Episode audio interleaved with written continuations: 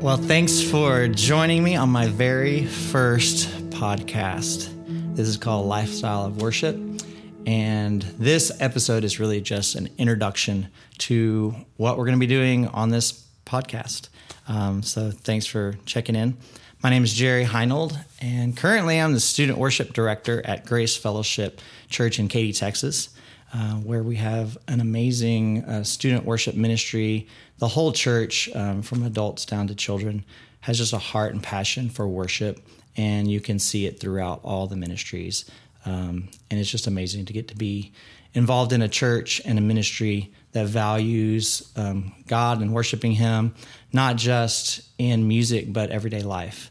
Um, so that's kind of the heart behind this podcast is to talk about what is a lifestyle of worship. What does it look like?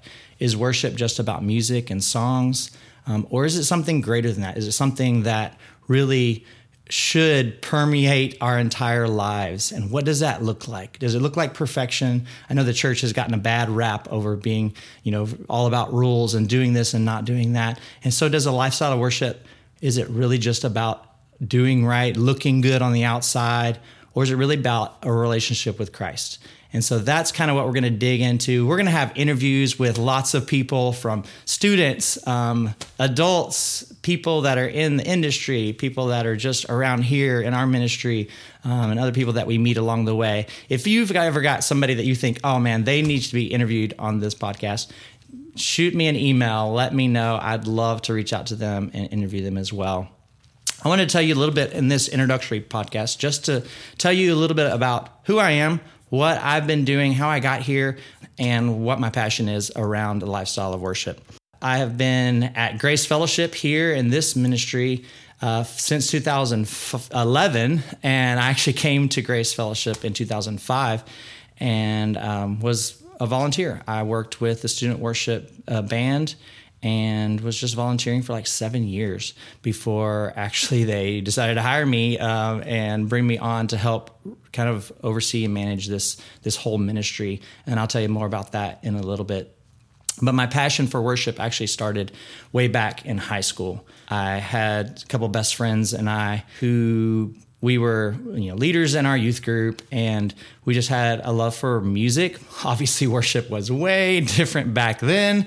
Um, uh, basically a worship song was a sentence verse and then a chorus and you just repeated the two over and over again. Um, and so obviously worship has come a long way but back then we just were in, in love with jesus and we loved music. And so we started leading worship together and put together a band. Actually, our name was um, kind of corny now that I think about it. It was called 341, the, the numbers 341. We basically just wanted to worship and lead other students in worship and would go and just sing for churches, sing for any youth groups that would, would let us. And then when we went to college, we were so ingrained in ministry, just like the idea that ministry should happen, that when we went to college, actually, I went to with one of the, my best friends, and we're like, okay, what are we going to do for ministry once we get to college? And so we said, let's put, put a band together. So literally, we found people that played instruments since we didn't, and we we started leading worship. Our name of that band was also very corny, um, Hearts on Fire. Uh, again, we kick ourselves that we didn't pick a better name. But we would go literally everywhere. Again, anybody who would let us play for them. We didn't even charge money. We were just like, we just wanted to lead worship. And so we got to really uh, go and learn a ton about what worship looked like. Um, we struggled obviously in our own lives. Uh, and so we learned a lot about, hey, ministry is not perfect. And so it kind of developed a a honest look at what does the Christian life look like and what is living a lifestyle worship, what does that look like? And some weeks I did it well, and some weeks I didn't do it well. And the cool thing about our group was we kept each other accountable. Um, we would literally, we knew everything about each other. Um, a lot of us lived together in an apartment and we did life together. And so on our good days and our bad days, we were right there with one another. And I honestly think that that's why I'm probably still uh, alive today and a, and a believer in Christ and walking with Jesus is because of those friends that really didn't allow me to just go through the motions. And so then, as I got older and got married, and I started being a youth pastor and worship leader at different smaller churches. And what ultimately brought me here to Grace in 2005 was just my my clear calling that I, I should be, you know, continuing to lead worship, and got involved in this amazing ministry. I wish I could tell you all the whole journey of all the little details because it's just amazing to see how God's hand was involved in all the different um, pieces of getting me to where I am today. Um, it's it's an amazing journey, and maybe over the course of this podcast, you'll get to hear little stories and things like that. But I wanted to really just tell you about this ministry that we're that I'm in right now, um, that I've been in since 2005, uh, is a ministry that again, Grace Fellowship uh, just has a heart for worship. Um, this church values lifting up the name of Jesus, and so this student ministry um, started from just some students that said, "Hey, we want to we want to help lead worship." Um, back then, the uh, the worship leader of the church was leading worship for the student ministry, and some students approached him and said, "Hey, can we help out?" And he was like, "Absolutely." Uh, and that started student involvement in worship, and then sooner or later, students. Uh, created a whole band. It was only students leading worship. And then more students came and they started another, a second band.